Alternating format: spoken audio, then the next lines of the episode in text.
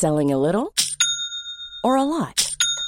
Shopify helps you do your thing however you cha-ching. Shopify is the global commerce platform that helps you sell at every stage of your business. From the launch your online shop stage to the first real life store stage, all the way to the did we just hit a million orders stage. Shopify is there to help you grow. Shopify helps you turn browsers into buyers with the internet's best converting checkout.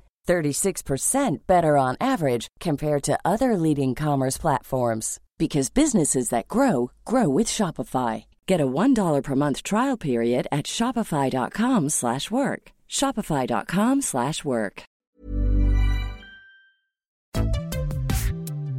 On Commons People this week, Boris Johnson looks unstoppable. Delay means defeat. Delay means Corbyn. Kick the can again and we kick the bucket. But is he fit for the highest office? You know, he talks about equal uh, marriage as as three men marrying a dog.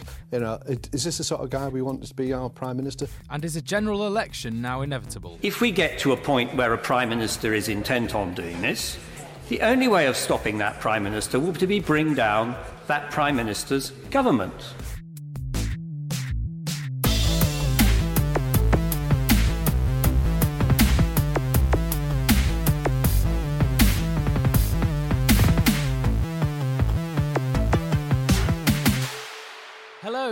Welcome to Commons People. Joining me this week is Paul Waugh. Hi, Arj. Hey, Paul. Rachel Wearmouth is also here. Hello. And hopefully, at some point, uh, the Conservative ex Cabinet Minister and Boris Johnson supporter Andrew Mitchell will be here, but he's not here yet. Um, now, there are going to be some ground rules for this week because Boris Johnson is going to feature heavily. Any journalists in the room, that's all of us currently in the room, can't refer to him as Boris. If they We do, ref- do. if they do refer to him as Boris, they will be marked down on my piece of paper here. Uh, and this is going to last until the end of the Tory leadership contest. And whoever has got the most Borises at the end of the Tory leadership contest will have a forfeit, which will be done on the podcast. Oh, I like that. Determined by our producer, JJ. Very good. Okay. Very good. Everyone agreed? Yeah. Yeah, So- no, that's going to be difficult. But You yeah. know, you know, Boris there's an Johnson easy way. Johnson? To, there's the e- easy way to do it is just remember if you've never seen it, watch Harry Enfield do uh, a spoof of Question Time where one of the, the Paul Johnson just says Boris Johnson, Boris Johnson, Boris Johnson, and that's how I always remember it. Can I call him Bojo, or is that worse? That's worse. That's worse. it's way worse. Yeah. right. Um, so we've had the first round of voting in the Tory leadership contest today, and the field has been narrowed to seven, with Andrea Leadsom, Mark Harper, and Esther McVey all eliminated. Boris Johnson is way out in front with 114 votes, well past the magic 105 needed to get to the final stage of Tory members. Now, let's hear acting 1922 committee chair Cheryl Gillan read the results out earlier. The number of votes cast for each candidate in alphabetical order were as follows Michael Gove, 37. Matt Hancock, 20. Mark Harper, 10. Jeremy Hunt, 43. Sajid Javid, 23. Boris Johnson, 114. Andrea Leadsom, 11. Esther McVey, 9. Dominic Raab, 27. And Rory Stewart, 19. Um, Paul, everyone may as well pack up and go home now. Johnson has won, hasn't he? Well, he's pretty close to it. I mean, you would have to say he's got one foot in Downing Street. I mean, there's no question that getting that size of votes, I mean, that guarantees him virtually getting in the final two. And that's the only game in town for him. As soon as he got in the final two, he thinks he's home and dry with the members. Now, we can talk about why that may not necessarily be the case, but certainly that was his game plan, and he's he's executed it quite ruthlessly and you know quite professionally. His only focus has been on fellow MPs. Unlike the other MPs, he's been doing one-on-one meetings in his office. Uh, I wrote about this today, but even yesterday after the 1922 hustings, he was meeting MPs in his office, wavering MPs, doing the one-on-one that actually other people who are ministers haven't had enough time to do, and others haven't really been effective at. So it's impressive. The numbers, uh, again, his his team have really got what well, Gavin Williamson and Grant Shapps have worked out the numbers down to the last every individual MP, and I know for a fact that they had a sealed envelope with the with the number one one four on it, and they were going to give it to Boris after the announcement was made, and they did give it to Boris after the announcement was made, to, just to, to prove to him they got the numbers bang on. How good the whipping yeah, operation exactly. is. They love a sealed envelope. Oh yeah, Conservative Party, don't they? Drama. Um, what of the other candidates, Rachel? Can anyone actually beat Johnson? Well, um, Jeremy Hunt came out with uh, 43, which everyone is saying is much less impressive than they were expecting from him. Um, Gove, who has been uh, Michael Gove, who has been hit with um, all of the allegations about his well, which he admits um, his past cocaine use. Um, that's kind of a lot of people were expecting him to, to pull out, but I um, don't think that's going to happen. Um, it may all play quite well for Javid, whose campaign is complete um, saying that he's got a lot of momentum at the minute um, and that some of them could start to fall in behind him. But it depends really on. There'll be a lot of pressure on people like Rory Stewart um, and Matt Hancock to to pull out, and it's where their supporters go um, now, and who could leapfrog who. Could Rory Stewart be the stop Johnson insurgent candidate if he somehow manages to get to the last two, which he probably isn't going to do. He was second in a Conservative home poll today. Yeah, I mean that kind of polling does help you. If it if it looks like you're the guy who can win in the country, not necessarily with the members, but if you could win in the country, that helps him. But realistically, I think actually. If anyone's going to really be doing any leapfrogging, it'll be Sajid Javid because if, for example, the Gove campaign decides that's it and Hancock decides that's it, um, their supporters could go to Javid as a clear, obvious, different choice to, to Boris. You know, he looks different. He looks like modern Britain. He sounds like modern Britain. He's got a completely different backstory to to to Boris, but it's not obviously about backstory. It's about the future. And I think that, that Boris's big weapon so far has been look, vote for me because we're under clear and present danger. In other words, an immediate snap general election.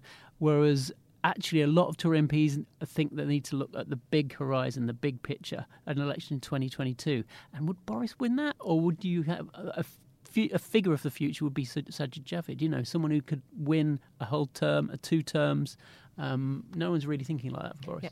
I, I, spoke to a lot of Labour people today, and they tell me they're, they're, they're more worried about someone like Sajid Javid than they would be about by Boris Johnson.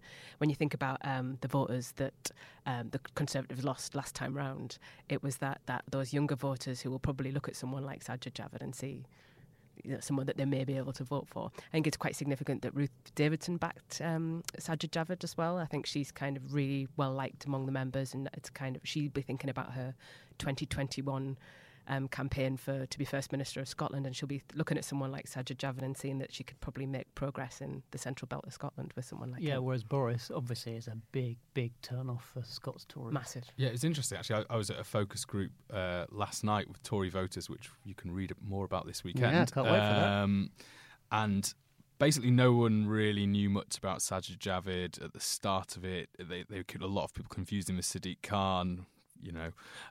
Um, but by by the end, when they'd seen his backstory and seen his campaign video and seen interview clips of him, a lot of people came out came out thinking, "Oh, actually, he's pretty good."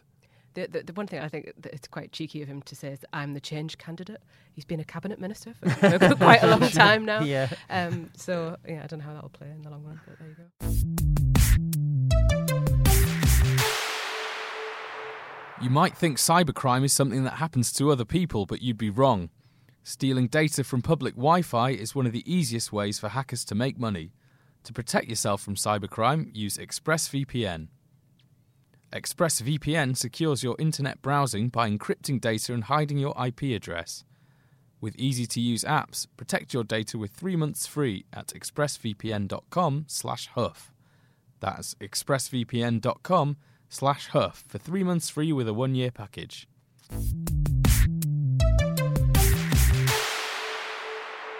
Um, right, Boris Johnson's campaign has already proven controversial with accusations that he's hiding from scrutiny, pursuing an impossible Brexit policy, and acting like Britain's Donald Trump.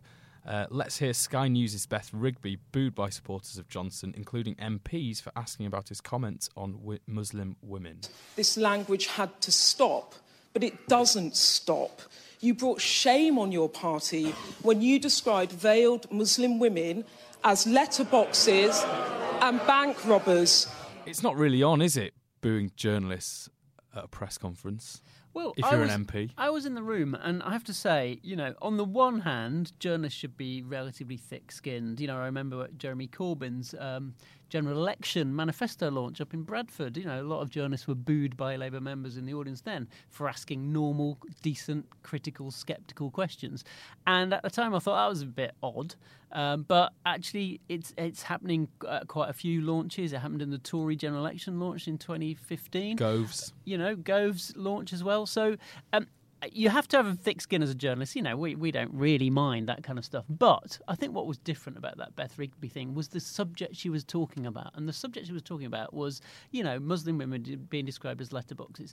And to see some of the sort of raw, sort of mob like mentality amongst Tory elected MPs in the room just looked quite ugly. It's one thing having, you know, activists doing that kind of thing. They'll get caught up with the moment. But MPs, and that's what I thought was slightly different about it and didn't look nice at all. Yeah, Rachel, is he turning into a British Trump? He's tr- certainly trying to be, isn't he? I think I think that's what he's going for. I mean, at the end of the day, the public don't like journalists, however much we try to pretend that isn't the case. They don't. Um, he is going for that. We know we know he's had meetings with Steve Bannon in the past, but I don't know if he has the same. If he's going to be, or any of his past instincts tell us that he's a, a hardliner in the way that Trump has been. So I don't know if he's playing up to it because he thinks it would be electro- electorally successful for him, rather than that being exactly his instinct. But his answer to Beth's question was interesting as well because he basically said, "Oh well, I'm just the voice of the people. Essentially, this is what people think." Um, yeah, which is very Trumpian. It really was, and I thought that that was got to the heart of Boris. You know, this pact he's made with the devil now. You know, has he re- has he really junked all the liberal stuff of liberal Boris? He tried in the answer to have his cake and eat it, as he always does, and he tried to say, "Well, on the one hand, I'm in favour of free speech, and actually, you know, you could muffling this stuff doesn't help anyone, and political correctness is wrong."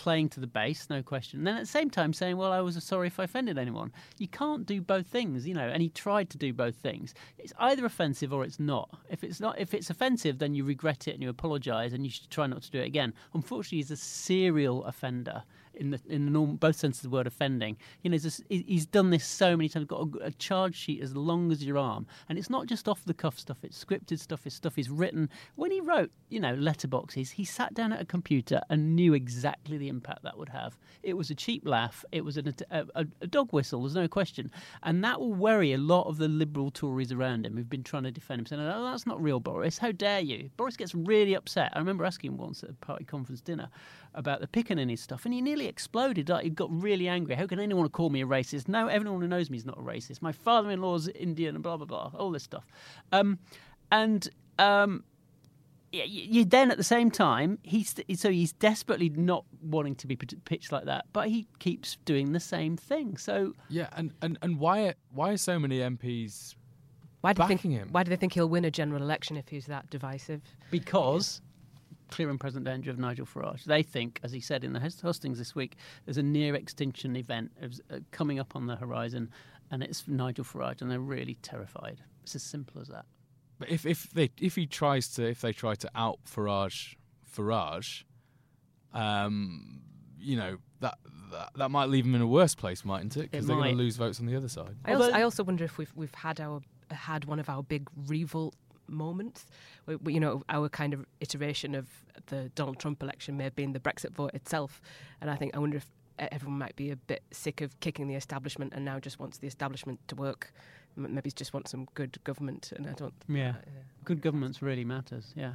Good news. Andrew Mitchell is here, the Tory former cabinet minister and Boris Johnson supporter. Uh, good, good day for your man today, Andrew. Yes, I'm So sorry, I was late. Yes, um, he's done um, well, and that's uh, that's that's good. I think that he appeals to two very important constituencies: those who uh, want to leave the European Union. He's the authentic Brexiteer. He led the campaign, so he appeals to them. But he also appeals to my wing of the party, the One Nation wing, because of his reputation as mayor of London, where, of course, he did many wonderful things. And I think it's this cocktail which has got him to where he is today.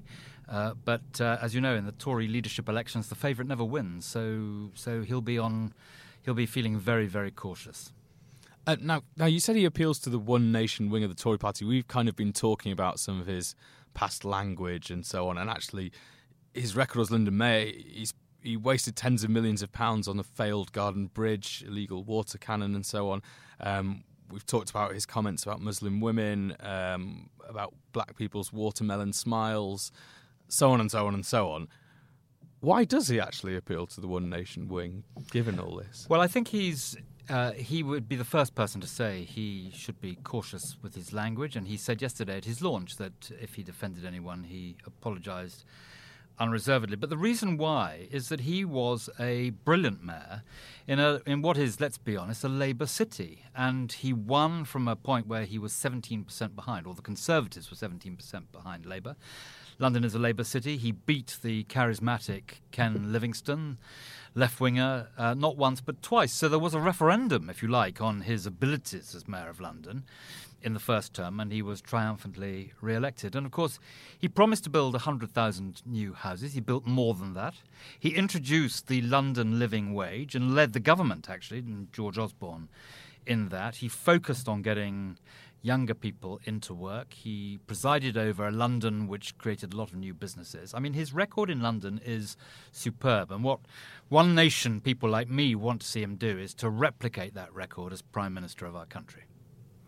There's obviously a lot has passed between between then and now. I mean, I don't probably few people who would actually still call Ken Livingstone charismatic, given given um, all the allegations about anti-Semitism he's since faced since. I mean, um, Boris Johnson's also gone through a long period where he led the Vote Leave campaign. Uh, that's kind of divided a lot of people. Do you think he can still appeal to Remainers? Well, I'm not making any comment on Ken Livingstone and his politics because, of course, I don't approve of them. But I think you cannot deny that in his day, Ken Livingstone was a charismatic lefty. And my point is that Boris confronted him and beat him.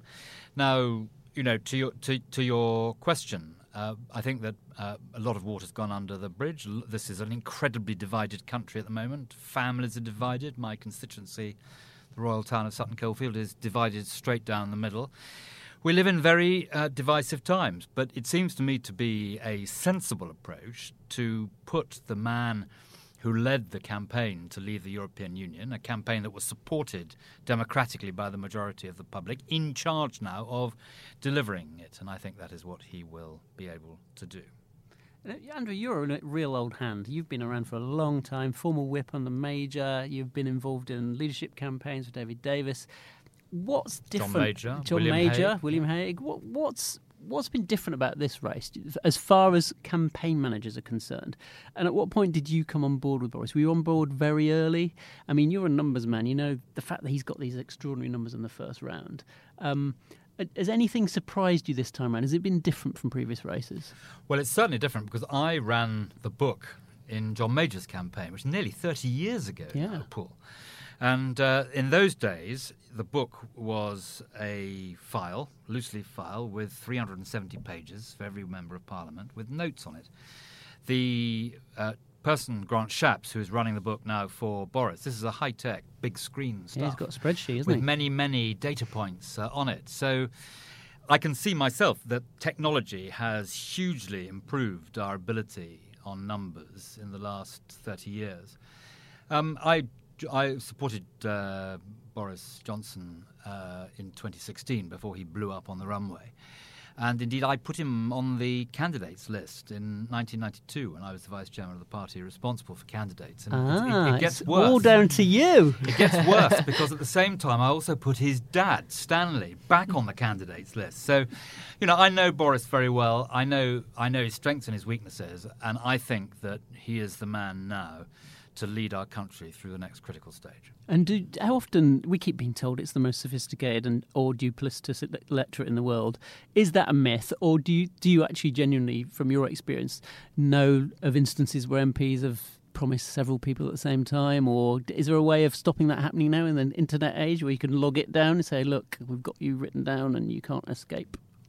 Well, you can escape, and as you rightly say, it's an extremely sophisticated and cunning even serpentine electorate, of course. But after the John Major campaign in 1990, the three bookkeepers, which I was one, met up for a good dinner and revealed our lists and pledges. And uh, what that showed was that nearly 30 members of parliament have pledged to more than one candidate. so it is it is a it is a tricky system where you do need to be able to count. Now, Boris Johnson has also committed to taking Britain out of the EU, deal or no deal, on October the 31st. Um, but with the EU refusing to renegotiate the withdrawal deal and Parliament poised to block no deal, possibly by collapsing the government, is this even possible? Johnson's leadership rival Jeremy Hunt thinks a general election is inevitable unless a Brexit deal can be agreed. Let's listen to him. If we can get a deal, that is the only way we will avoid a general election. And you've just been talking about the, the Peterborough by election with Jon Ashworth. Uh, if we repeat going to the country on a national scale, then we will see what happened at Peterborough happening on a national scale, which is the right wing vote, the centre right vote split, and Labour coming through the middle. And that would be an absolute catastrophe. Paul, is a general election inevitable now if Boris becomes Prime Minister with this promise? Well, as I said earlier, I think actually this is Boris's unique selling point. He, the narrative for Boris is he's the Prime Minister and the Tory leader for now. He's not necessarily the Tory leader for 2022 or 2027. He's the leader right now because there's a clear and present danger from, from the Brexit Party. Um, and, you know, his time has arrived and I talked to someone this week who said, "Thank God Boris didn't really run or get it in 2016. It would have been a disaster. He would have had to inherit the the, the whole Brexit farrago. He would have had to really work hard with Brussels, and, and he would have ended up in the same position as May. Now he can come in and say, right, I'm tidying this up. I'm banging the table. I'm going to get. I'm going to tweak her deal, and with a bit of goodwill from the ERG, who are all on board, and with the goodwill from the DUP, who we haven't heard from yet, but you assume are on board. I wouldn't put it past him getting a deal passed. He might need more time, but just imagine if only a few of the hardline Brexiteers say, actually, Boris, you're betraying us. We didn't want you to do any of this. We really wanted no deal. Um, then I think a general election is inevitable. And I think Boris and it could be in October. He, people around Boris have talked about the possibility, not publicly, of a snap election because they think the polls show they can hammer Jeremy Corbyn and, and hammer Farage. Now, it's a great prize, it's a tempting prize. Um, I'm not sure everyone around him would agree, and certainly not people in marginal seats, but, you know, um, who knows? Andrew, have lots of Tory MPs actually backed Boris Johnson because they can see what's on the horizon with Brexit and think an election might be inevitable and think he's actually the best man to deal with a kind of snap, almost emergency election to break the deadlock? I don't think anyone wants an election. Uh, you know, Brenda from Bristol made the point that we would rather get this sorted out by this parliament. And I think there's a reasonable chance that we can. I, I, don't think there's anything wrong with saying October the 31st is a deadline. Everything is known, all the cards are on the table, everyone knows the position. We need a date to bring this to a conclusion, and I think October the 31st is fine. And, and Boris wants a deal, I want a deal, everyone wants a deal if possible. But in the end, I don't agree with my colleagues who say you should take no deal off the table. You can't run and win a negotiation or conclude a negotiation if you're saying that you're going to have to conclude a deal. It's like someone going into a second-hand car sales room and saying to the dealer, I'm not leaving here till you've sold me that car. You're giving them enormous strength. So we need to ensure that we leave. I think it's doing great damage to British politics not carrying out the wish of the electorate, which is to leave. So I think October the 31st is a sensible day. And I think if everyone focuses on that, including the EU, who want a deal too, we ought to be able to get there. You're talking about it as if it's not a kind of definite, definite deadline, that it's kind of a focus and more of an aim of the Boris Johnson proto premiership. No, I think it's a deadline. I really do. And I think there's no reason why it shouldn't be because we know everything, all the, all the positions are quite clear. So I think he's right to say that we will leave on October the 31st and uh, hopefully we'll leave with a deal. Now, one thing that, that, has been brought up as a way to get around Parliament blocking a no deal exit and, and therefore making a, a, whoever the winning candidate is miss the deadline if that's what they're going for is proroguing Parliament effectively, suspending Parliament. Um, Boris Johnson hasn't ruled this out. He's, suggest- he's suggested he's against it strongly, but he's not ruled it out. Do, what do you think about the idea of proroguing Parliament to get Brexit through? Well, I think he's I think he's right not to rule anything out, but I don't think it's reasonable or practical to prorogue Parliament. It looks as though it's the executive playing fast and loose with parliamentary democracy. And the last time the executive did that, the king lost his head. So I think it's not a sensible approach to take. Um, Rachel Tory seemed to think he's the only man who can beat Jeremy Corbyn. What what do you make of that? Um, I think that's that's yet to be that's yet to be found out. I think. I think. I think one area that I think Boris needs to make up. Boris Johnson needs to make up a lot of ground is um, among women, among female voters um, who are probably more in the, the Labour camp at the moment because at the next election, Labour may be offering them a policy of universal free childcare. And I think it's probably an area that the Conservative Party needs to think about is if they're, if they're going to be selling Boris at the next election, uh, do women trust him? Do, do you agree? Do you think that's an area that he will need to look at? I think so, but he was pretty good on in London on on uh, on this issue, and I think that the Conservative Party's whole offer needs to address those those points. And you know, he Boris. If you strip out the the Brexit stuff, Boris has shown himself to be a socially liberal conservative. He's one of the early champions of the Cameron reforms. He's one of the early champions of gay marriage. He showed in London his social liberalism, and I think that uh, that's something that will shine through in the next Conservative manifesto. Um, you've uh, obviously a veteran of leadership elections, as we've just heard from from Paul and, and yourself. Are there is there anything that can stop Boris Johnson now? What what are the potential pitfalls ahead for him? Well, I I don't know what they are, but they're definitely there, and uh, the favourite never I mean, wins. What type of thing?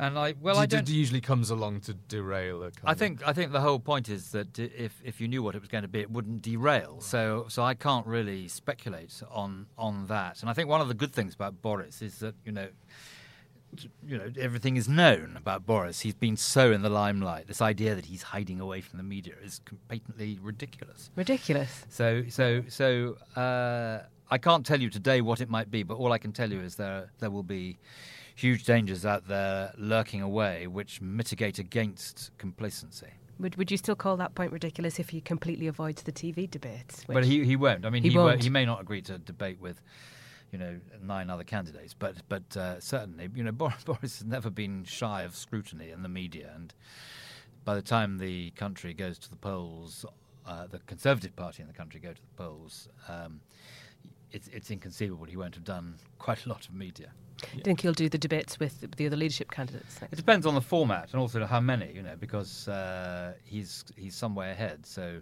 there's no reason for him to debate with everybody. I wouldn't have thought, but uh, I'm not on his media team, so they're very expert, and they will, together with him, decide. It wasn't a good look for Theresa May, was it, in the 2017 election when she sent Amber Rudd in her place, and you know we all know how that election turned out, of course.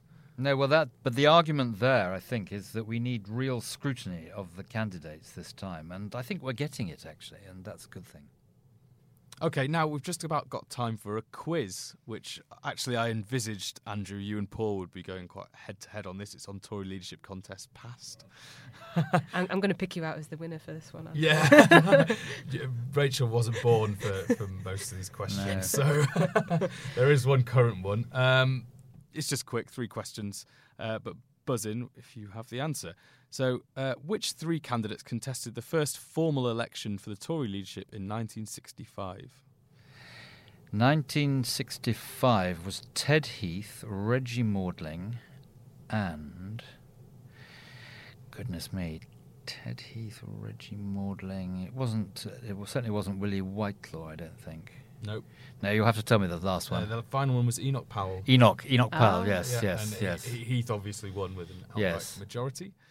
Uh, who was seen as the natural successor to Heath in 1975, but ruled themselves out after suggesting poor people should have less children, fewer children, fewer Sir, children? Sir Keith Joseph. My father was his PPS. Oh, Wow. really? Wow. He was the member of parliament who acted uh, as his parliamentary private secretary. Yeah. So that must have been a difficult time when he. I vaguely remember it Yeah, actually. I was at I was at university at the time. In fact, I was in the army at the time. Right, When, yeah, yeah, when, yeah. when uh, Mrs. Thatcher won, I remember I was at Sandhurst. Yeah, yeah. Ob- Obviously, the race was won by Margaret Thatcher. Um, and just a final one in this year's leadership election, whose slogan is "Let's move forward"? Matt Hancock's. Correct. so it's uh, yeah. I was well, there, I got my free Andrew's waffles at won, the but you've not got a duck. That's good. Well, I think it's one all because I didn't get the full answer to your first No, I question. suppose So I not. think- yeah, I think one all. one well all, done, yeah. Rachel. Get it's, in. An, it's, a, it's, a, it's a good upset. That we'll go to a replay. Uh, that's all we've got time for. We'll just leave you with Rory Stewart's idea of holding his own parliament to try and stop Boris Johnson attempting to force through Brexit by proroguing the current one. Are you going to lock the doors of Parliament? And if so, tell people, because we want to know what kind of leader or prime minister we're voting for. But he won't be able to. I guarantee you, if he were to try, I and every other member of Parliament will sit across the road in Methodist Central Hall and we will hold our own session of Parliament and we will bring him down because you do not ever lock the doors on Parliament in this country or indeed in any other country with any respect in the world.